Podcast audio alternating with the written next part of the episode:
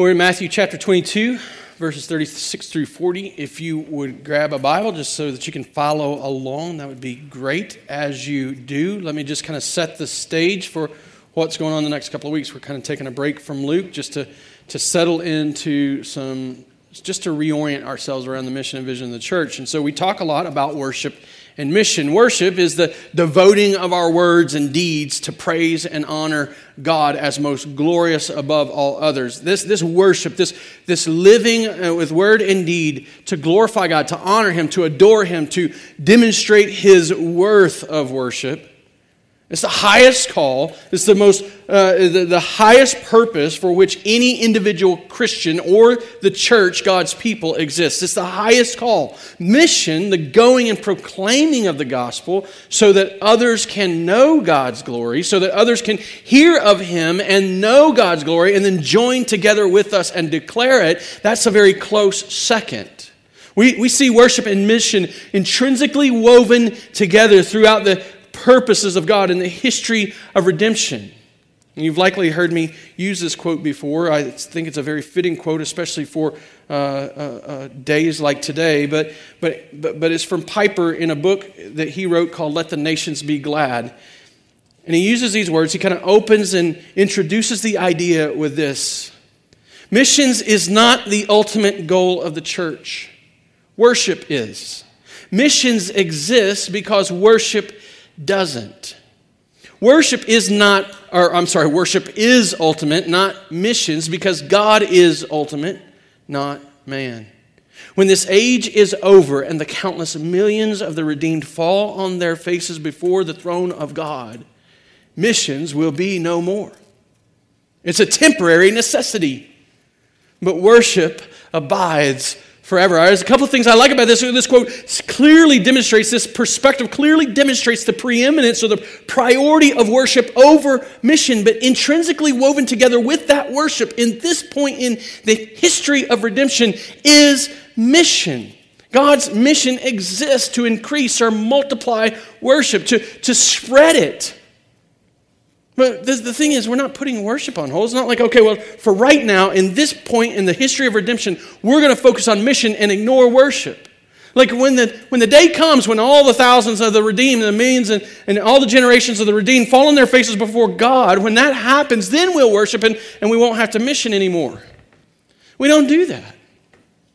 The idea is not that, that, that one uh, waits for the other to, to be completed. They happen coincidentally. They're intrinsically woven together. The thread and theme of worship and mission are, are tied together throughout the entirety of Scripture.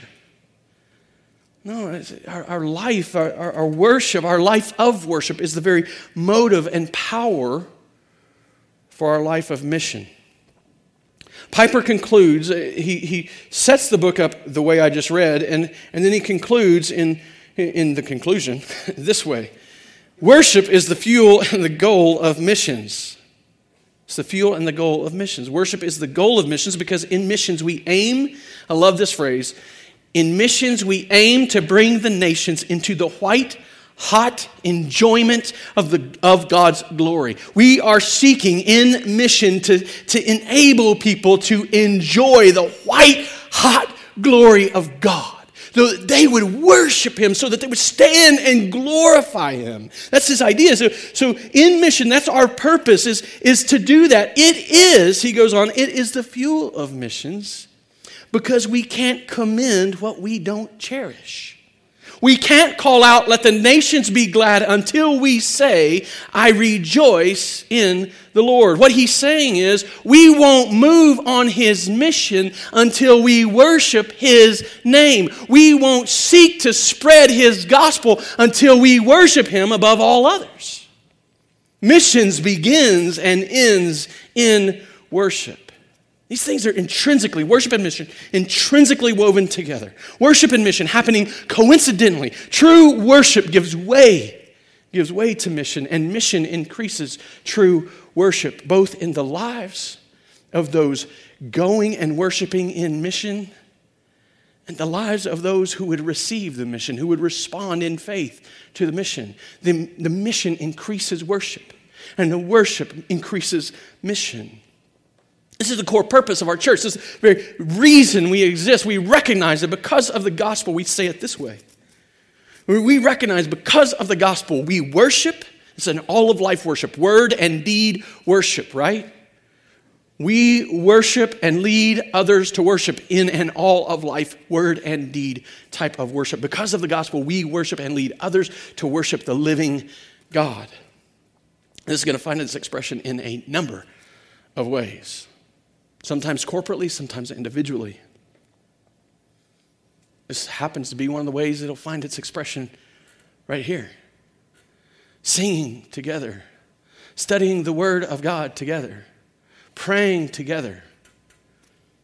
But it doesn't stop at just what's happening in this room. The reality is, is if, if you sat out there and ate donuts and talked and loved on one another a little bit, it can be worshipful. If you stood at the door and greeted someone and, and came in, then that's an act of worship. If you stood on the stage and sang a song as I preached the message, it is an act of worship so long as I seek to glorify God.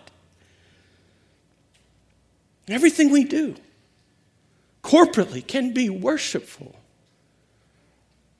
Everything we do, so long as it isn't sinful, can be worshipful. Even those things we do individually. For example, we can work. Like you literally can go to work to the glory of the God who created you. Can show up at the job that drives you nuts, right? You know, the one 40 hours a week, five, 40, 40 hours a week, five day, oh gosh, eight hours a day. I, you know what I'm saying. You know, that job that takes so much from you. I get paid to talk. It's crazy. You can go and do that to the glory of God. We can work, we can eat, we can sleep. Yes, you can sleep to the glory of God. In fact, I would suggest if you don't sleep, if it's not a physical condition, but you don't go to sleep because you don't you just got too much to do. I can't rest. I can't take a day off. Can't take I just got to stay up all night and work all the time. I'd say that's because you don't really trust God. It's probably rooted in there somewhere. But we can sleep to the glory of God. We can vacation. We can entertain ourselves. We can, we can parent to the glory of God. And yes, we can even adult, like we can be adults to the glory of God. All of these things, whether corporate or individual, we can do to the glory of God. They can be worshipful. They were intended by God. That's the very reason that Jesus came was Jesus came worshiping his Father, honoring his Father with his life, loving his Father first. He, he came and he lived a perfect life, died a sacrificial death, rose victoriously so that worship was made possible. He initiates this mission that worship would go forward. Then he sends his disciples. He says, now you go. You increase this mission. You increase this work so that, so that he would send them out as God worshipers who would bear witness to God's glory so that other people would become God worshipers. But here's the thing this wasn't supposed to stop with them or just that generation. It was supposed to spread, just like a cold spreads, right? Like, like the flu, but better, better than the flu, like fruitful and good for us kind of thing. It spreads not just in that day and age, but from generation to generation to generation, that you and I can sit in this room and know that we have an ability to glorify the God who creates and saves. And that we have the opportunity to go worshiping in such a way that it leads others to see his glory and turn and worship with us. But here's the thing this isn't just this isn't just something you find in catchy church vision statements, right? Like I, I wrote that when I came up with that on my own. I really want you to think it's catchy, and you can affirm me of that later. I'll expect it. I'll stand at the back, and you can affirm me of that later. I, but, but seriously, it's, it's not just a catchy statement in a vision statement. It's not just something that a popular pastor wrote in a book. This is God's plan for his people, intrinsically woven together. We see these threads. Yes, we see these threads woven together throughout the entirety of the scripture. So it's very easy to stop and land in a place to spend a couple of weeks reorienting around the very reason God saved us and the very purpose that God gave us now that we're saved to live for. We're doing that in Matthew chapter 22, verses 36 through 40 this week. We'll read them and then just work our way through. But when the Pharisees, I'm going to, for, for the sake of context, I'm just going to read beginning in verse 34. Our focus will be 36 through 40. When the Pharisees heard that he had silenced the Sadducees, that's Jesus, had silenced the Sadducees, they gathered together. And one of them, a lawyer, asked him a question to test him. It's important you note that. He didn't ask seeking opinion, he didn't ask to learn from him. He asked a question to test him. Teacher, which is the greatest commandment in the law? And he said to him, You shall love the Lord your God with all your heart, with all your soul, with all your mind. This is the great and first commandment, and a second is like it. So Jesus gives him a little bonus lesson. And a second is like it. You shall love your neighbor as yourself. On these two commandments depend all the law and prophets. Now, Jesus is being tested by the religious elites uh, in Jerusalem. In fact, the, the question being asked of him at this point that we're studying is the third question. So, first, the Pharisees send in this guy, and he, he goes in, send in these people these, to test Jesus, and he answers them. And the Sadducees see, oh, they, they, they failed, but I bet we can catch him. And so they test Jesus and they ask him a question, and, and, and Jesus answers them. And then so the Pharisees get together and they're like, we got somebody that'll stump him. Let's send, let, let's send Joe Bob. You know, I don't know if that's his name. Joe Bob's going to go in. He knows the law. He is an expert in the law. He's going to catch Jesus. And so this man goes to Jesus and he's like, Teacher, with a bit of fake humility, what's the greatest commandment? Now, you should know this isn't a particularly unique question. This is something they sat around and discussed amongst themselves quite a bit. They, the, the, the, the, religious elites, the religious leaders of the day sat around and talked about this kind of stuff a lot. They were always seeking to know what was the weightiest and, and lightest of the laws. In their wisdom, they had discerned that there's 613 laws in the Mosaic covenant that they were to obey right? Some of those laws were negative, like don't do this kind of laws. Some of those laws were positive, go do this kind of laws. And, and, and among both sets of, of those laws, there were weighty laws and there were light laws. There were laws that they carried a greater impact than other laws. It's kind of like in the Roman Catholic teaching of mortal and venial sins. Mortal sins are those sins that immediately commit it, boom, condemnation. Dying, going to hell, apart from God forever. Venial sins are less sins, they're less weighty, they're, they're not immediately going to result in condemnation or separation from God. And that's the way that they looked at it. And so they worked this out. And, and in, in some way, I, I imagine, and I haven't ever talked to one of the Pharisees who lived in, in Jesus' day, so I can't affirm this or confirm this, but I imagine that, that in some way that's them seeking to know what we can get away with doing and what we just can't get away with doing. Like, I, I won't ever kill a person, but come on, cheating on my taxes not that big a deal, right? In the whole scheme of things, this God's not going to send me to hell for that, you know. Now, I think that's what their idea was. so they sit around and have these conversations a lot. And so they're expecting a certain kind of answer already. And so the teachers and religious leaders, they, they, they send this man, and this man goes to him, and Jesus shocks them.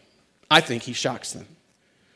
His answer draws from the scriptures, Deuteronomy 6 5. We just read that verse. And then uh, for, the, for the call to love God first. And then Leviticus 19 18 to love your neighbor as yourself.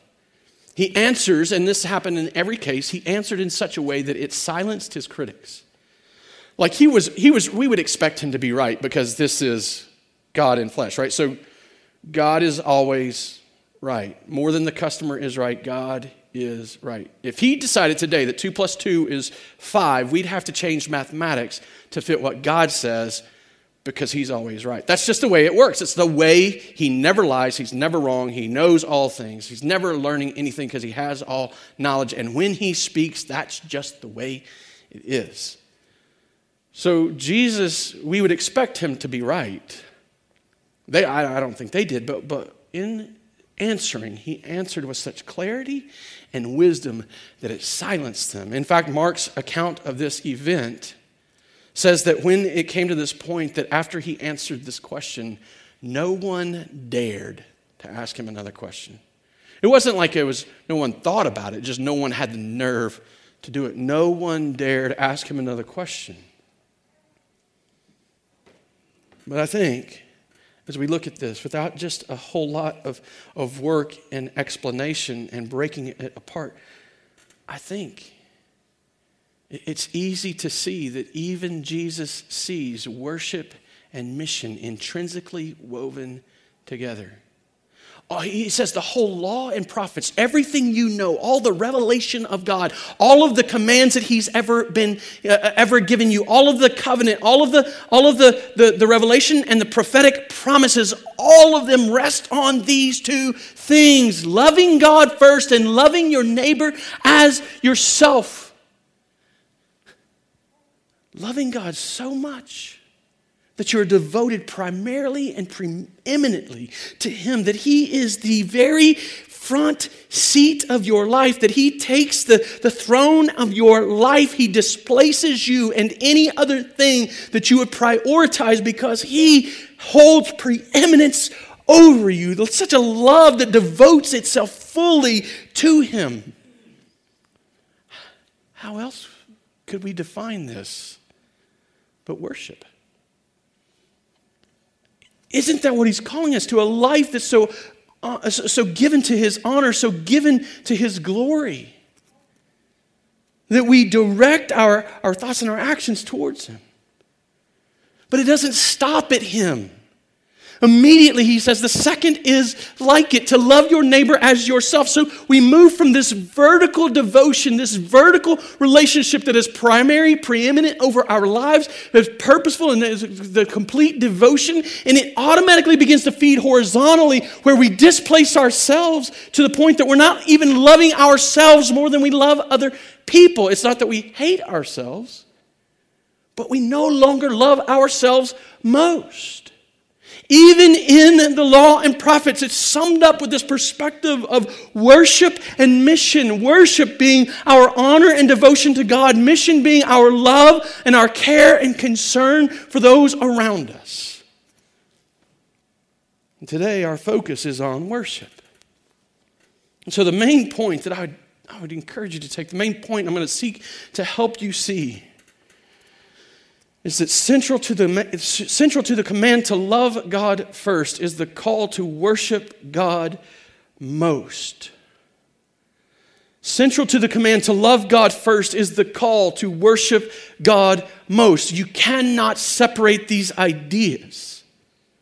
See, Jesus doesn't just set out a love that's simply emotive. It's not the, the pop culture's view of love that gives people everything they want and never what they need. It's not the pop culture's view of love when, when, when it's just words that we speak. It's not the popular culture's view of love that is all about our feelings or more specifically about our attraction and physical attraction and intimacy together. Now, we could go into the language of it, we could go and, and look at the word he uses for love, but I don't think we need to do that. He qualifies it, he categorizes it in such a way that we see love to be much more than an emotion, much more than just simply words we say, much more than, uh, than, than, than just some intimacy. Look at what he calls us to. Love the Lord your God with all your heart, not a piece of it, not some of it, not even most of it every aspect of your heart. And I'm not talking about the muscle, and I'm not, uh, for, for us, we'd be talking about the seat of emotions. That's not how they would have perceived that. That's not how they would have received that word. It, it's the core of one's personal being. Like we struggle with our identity. We struggle with knowing how to identify ourselves, right? But this, this is the idea of knowing ourselves and everything we are is being directed to love God. Love God with our identity. Love God with the source of all we are. So you can fill in this line, the, the, fill in the blank with your name that, that, that all I am, all blank is, is directing itself to love God most. To love Him first. To put Him before any other with a purpose and desire to see Him loved. He says to love with all our heart, with all our soul. Now, this, in their mind, I think, based on my study, would be more indicative of what they would consider their emotions. So there's not a removal of emotion. This isn't just some, some uh, uh, feelingless expression. This is not disconnected from our, our emotive being. With all our heart, with all of the, the, central core of our being, the central core of our identity, directed to love Him, and with all we feel, with all our motive passions, with all of our, our, our deep desires, with all of those things we long for, to love Him most, to love Him first, with all our mind. This intellectual, willful determination to action was what this word would have spoken to. Is not just considering the strength to actually do something, but it's taking in mind the plans and the thoughts that lead to action, the decisions that move us to action, the deciding to swing my left arm as I, I mean, the whole time I'm up here talking with my hands, right? All of this, deciding right now, I'm doing it not. Well, partly I'm doing it because I don't know how to talk without my hands, but, but all of this to, to draw you in, to see how big, to see how majestic, to know that God is lovely. Starting not in the action, but in the thought that leads to action, in the thought that moves us to action. So we, we love Him with every piece of who we are from the inside out. Every bit of our volitional, emotional, and cognitive self, loving God, making Him first and foremost preeminent and primary in our life. This is the command. So we act we react and we interact with loving God as the foundation and the primary purpose, the very thread that runs through, the very foundation on which it stands, the very theme for which it exists. Love God. We relate, we date, and we marry with loving God as the foundation and the primary purpose. We parent and raise our children with loving God as the theme of that, uh, of that parenting. We work, we rest, we play. We love God. Or, uh, or, or we work, we rest, we play, we entertain ourselves, we vacation. With loving God as the foundation and the primary purpose of everything we do. This is God's intended design. This is the command that, that, that, that, that, every other command, that every other expectation is ever built upon. It is the springboard that leads to every other command. Even the second command finds its footing in the first. A life lived, directing our love so fully towards Him that there's no room for worship of anything but Him. And had Adam and Eve not fallen into sin, this is just the way it would be. We'd be ruling, subduing the earth. We'd be filling it, being fruitful, multiplying, filling the earth, all to the glory of God. We would eat the food that He provided to His glory. We would rest and relax in His glory. We would work and bear fruit through the hands or through our work to His glory.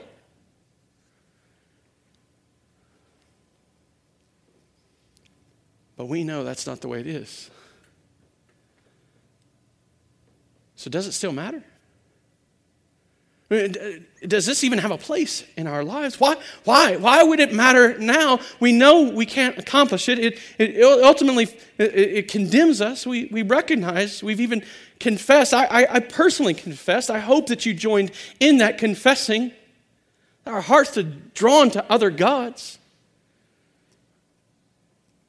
Why? Why would we worry about it now? I think in the text we can discern four answers to that question.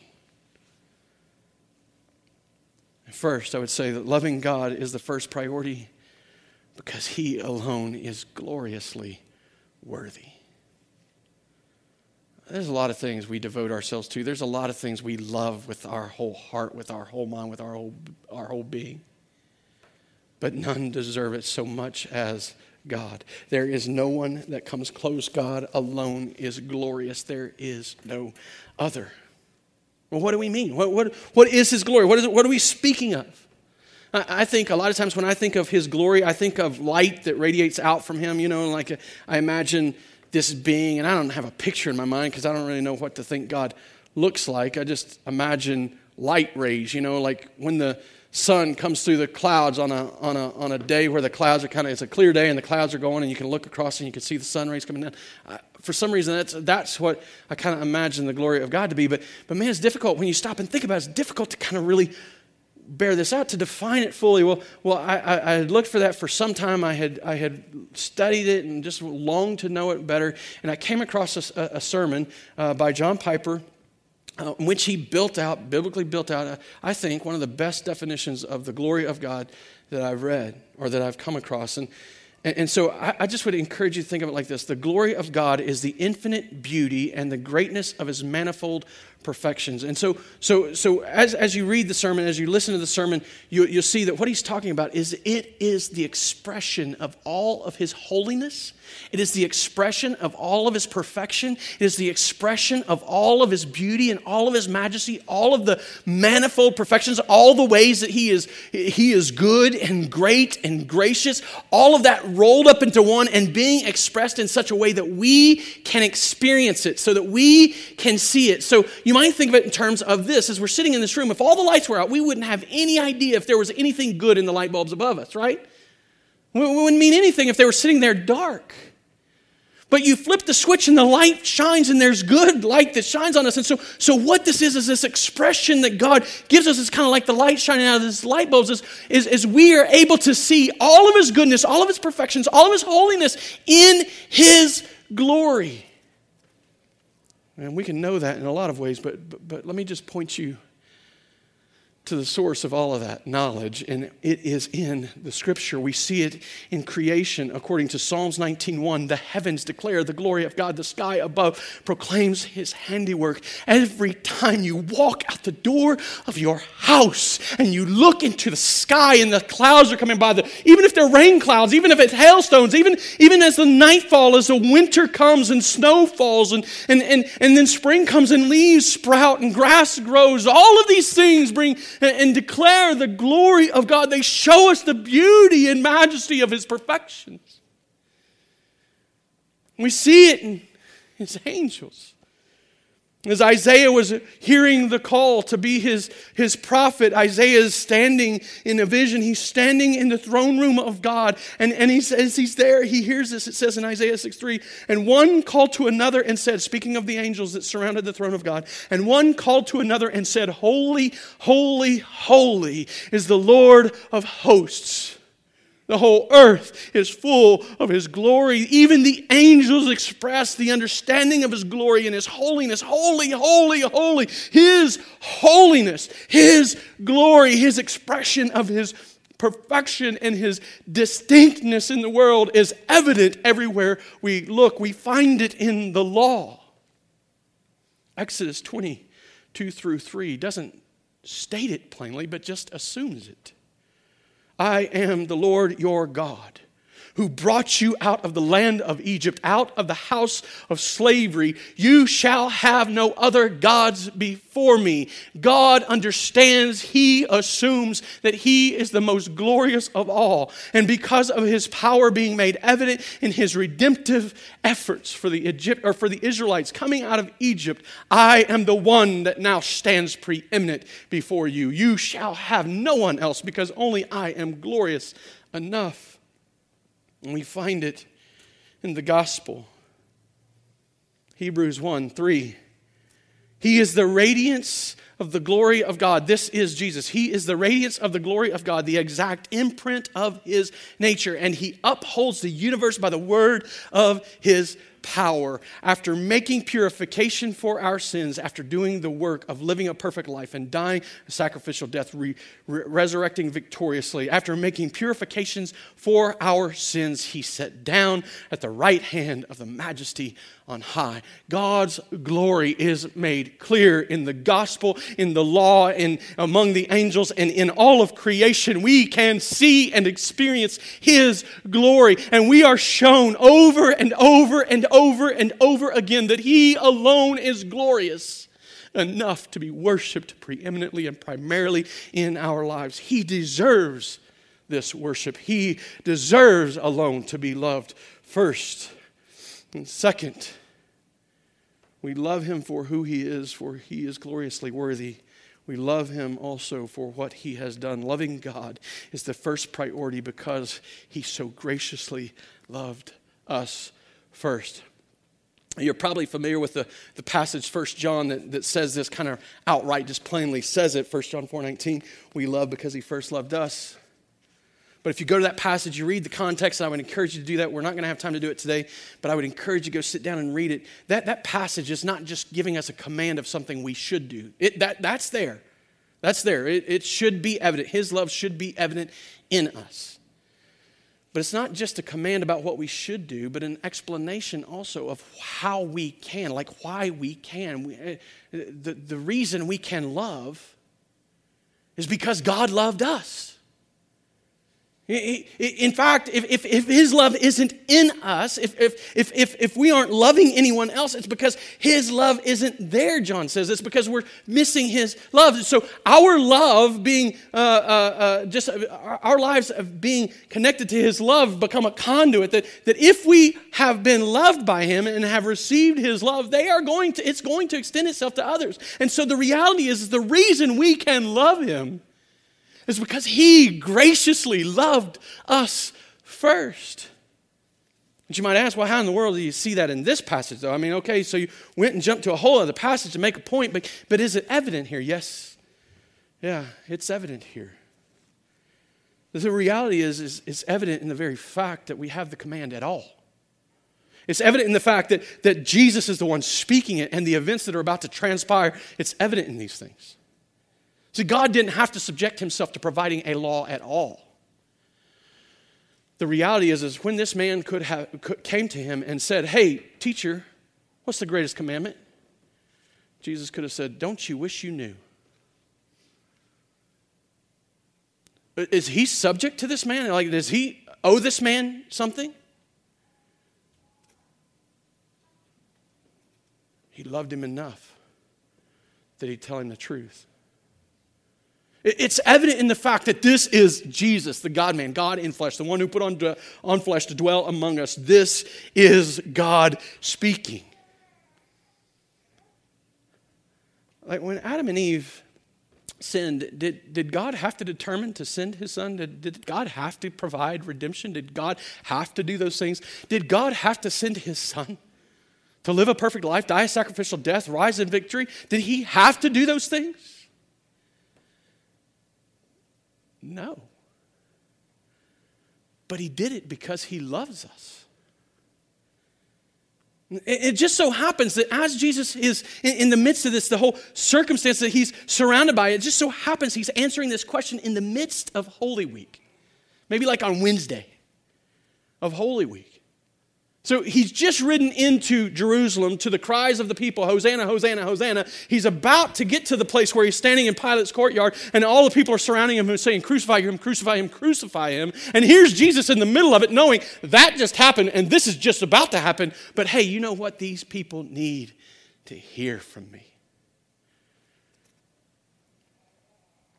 So he doesn't write them off, he doesn't ignore their need. He loves them first. And we know he loves them first because they were not there to love Jesus. They were there to discredit him. They were there to test him. if they would receive that love, then their desire would be to love him back. We obviously know that's not the way it went. We can love God. We should love God, we, but we can love God and we li- will love God when we own or realize and know and trust and believe that He has loved us first. Third, loving God is the first priority because apart from it, we can do no other good. Augustine, one of the early church fathers, he's lived in North Africa. He lived uh, around the late 300s, early 400s.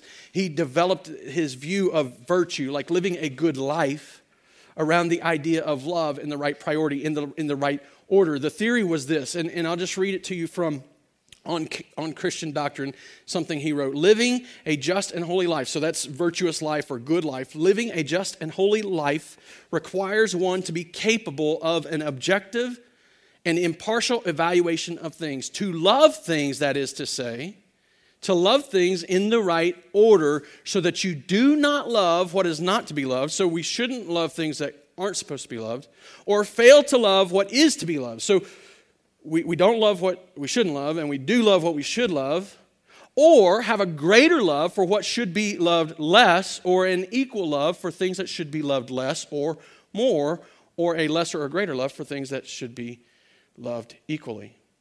So, so, so what this is, he's, he's showing us this whole prioritization of loving things, loving, not, not loving things we shouldn't, yes, loving things we should, but recognizing that there's some things that we should love more than others, that some things on a scale or prioritization of love, which we all know we do, right?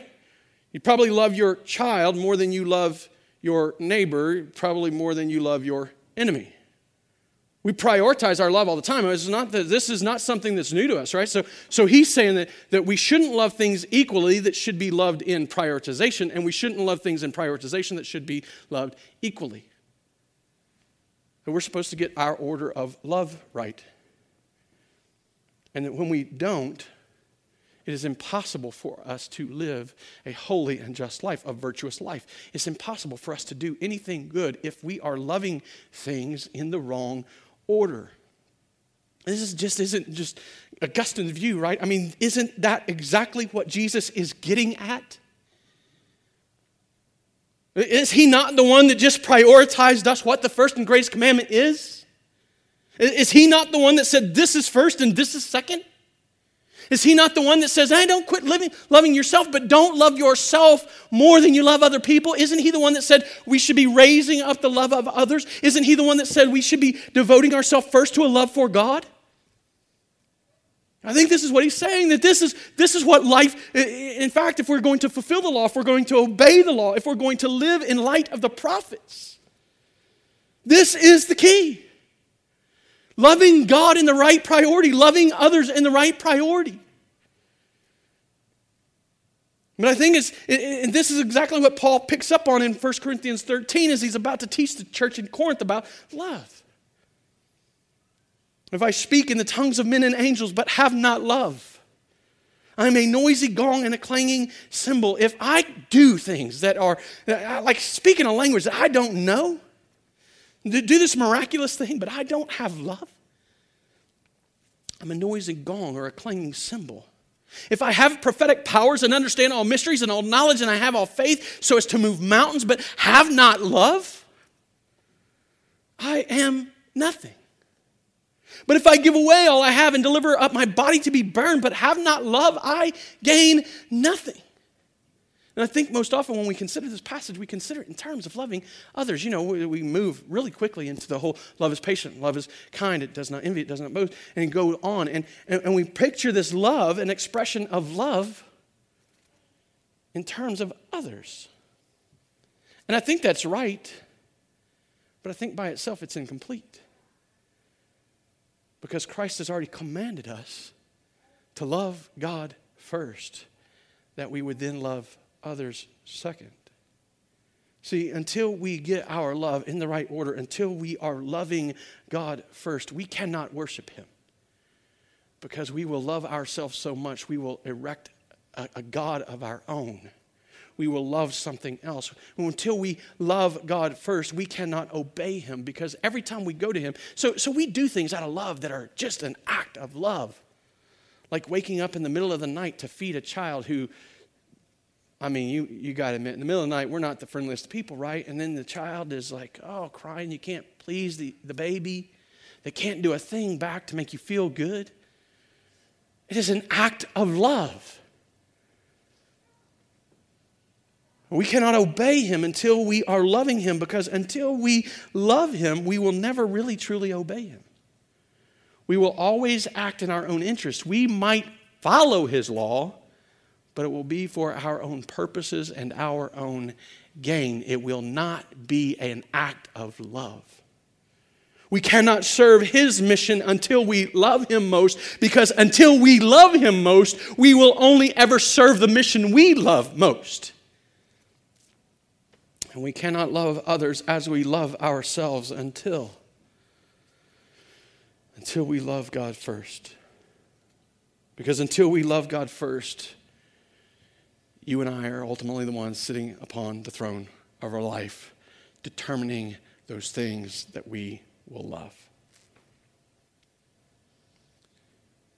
And it's typically not our neighbors as ourselves. On the flip side, though, as we learn to love God, as we live in light of His love, as we receive the gospel and by the Spirit are empowered to die to ourselves and love God more, then we are able to love ourselves rightly in the right order, not more than our neighbors, not, uh, not, not necessarily less than our neighbors, but we're to, able to love ourselves in the right order, which means that we're able to put God first even if imperfectly, by the power of the Spirit, we are able to begin to love God first and love others, love our neighbors as ourselves. But until we get God where He belongs, nothing else will work. We are nothing more than a clanging cymbal. We are nothing. We gain nothing, Paul says. So we love God for who He is because He is the only one gloriously worthy. We love God for what He has done because He loved us first. We love God because it is the only avenue for us to do good. We love God first. Fourth, we love God. Loving God is the first priority because in it we are reconciled to the joy and peace of knowing Him. And as I sat in the first service and sang and worshiped, I realized that this should say joy and peace and hope of knowing him. So, for his answer, as Jesus is tested for his answer, he draws from Moses. He looks back to Deuteronomy 6 5. We've already read that. Where he, he draws this command, he draws the greatest command right from there. It's called the, the Shema, and the, the Jewish people would have, have uh, prayed it every day. The idea here is that if you go, well, let me just let me just do this. So it's going to take just a minute. Let's look at Deuteronomy chapter six. If you got if you got your Bible open, flip over there. I'm not going to read the whole thing for the sake of time. I want to highlight just a couple of issues. It picks up in verse four. He says, "Hear, O Israel, the Lord our God, the Lord is one. You shall love the Lord your God with all your heart, with all your soul, with all your might." And these words that I command you today shall be on your heart. So he commands this. He says, not only are you supposed to do this, you're supposed to remember it. And then it goes on and he says, you're supposed to teach it to your children, the handing off of the to the next generation so that the next generation knows God's love and knows how they're supposed to respond to God's love. He says, You should bind them. In verse 8, he tells them, You shall bind them as a sign on your hand, and they shall be on the front as frontlets between your eyes. So they, they called them phylacteries. They would tie them to their wrists and to their heads. And, and inside the, these little boxes that they tied to themselves were, were statements, were the words written, The Lord our God, the Lord is one. You shall love the Lord your God with all your heart, with all your soul, with all your might. And they would bind them to themselves so that they wore them everywhere they went. You shall write them on the doorposts of your house and on your gates. The idea here is that God longs for them to know this. They, he longs for them to express it. He longs for them to, uh, uh, demands for them even to, to remember it, to never forget it. And then he goes into this expression where first he shows them that if they don't do this, they will be destroyed.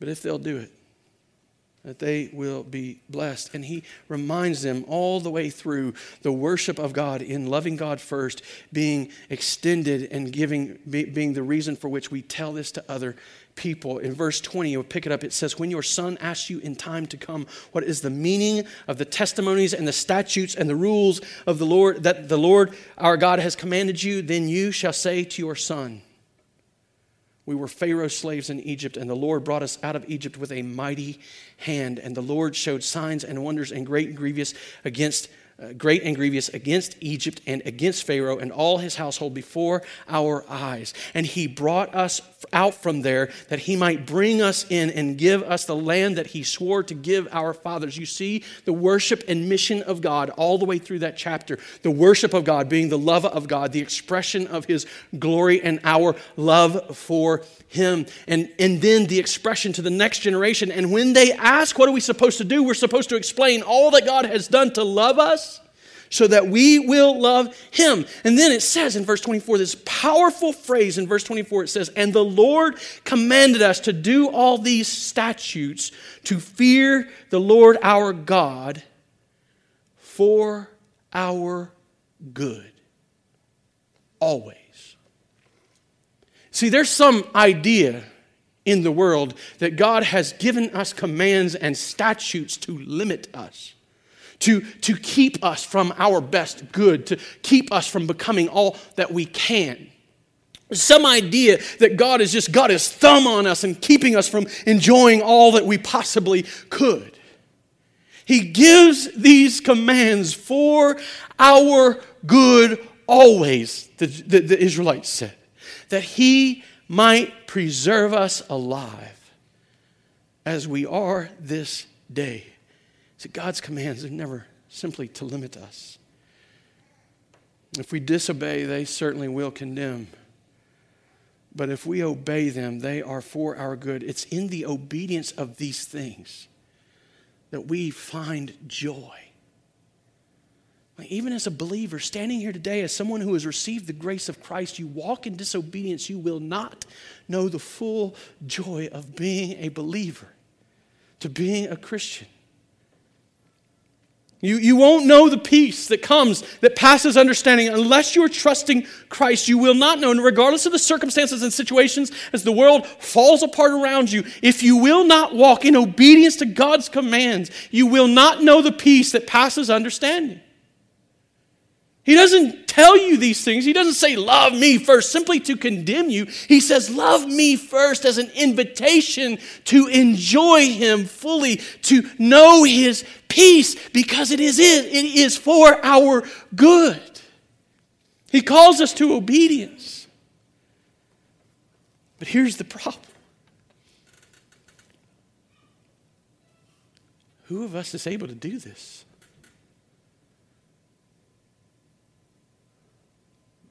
As your pastor, I'm telling you, I fail at this.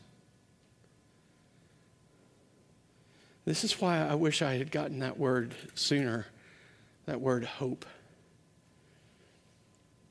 See, because loving God first is the first priority, because in it we're reconciled to the joy and peace and hope of knowing Him. What I can't do, what you can't do, our Savior Jesus Christ has done. He loved his Father primarily and preeminently. There was no one else that was first. All he did was for his glory. And he loved us as his as he loved himself. He loved us as he loved himself. He, he benefited and blessed people who would never follow him. He spoke truth to people and offered grace to people who would always reject him. He healed people and made people well who would simply ignore him.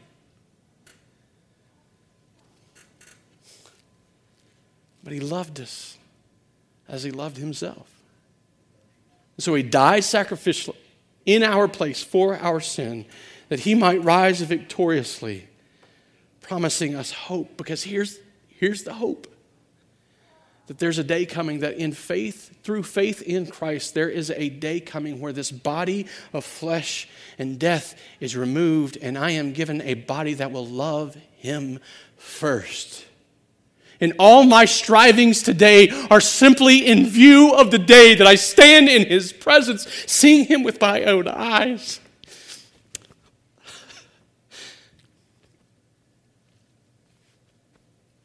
loving Him with my whole being, because He is so gloriously worthy, because He has so graciously loved us, because He has done such great and powerful things for us, and because I will finally, you will finally be able to do all the good that we long to do. And there will be no distance between the joy and the peace, and that hope will have become sight because it will be fulfilled through our faith in Christ. So, why do we love Him first?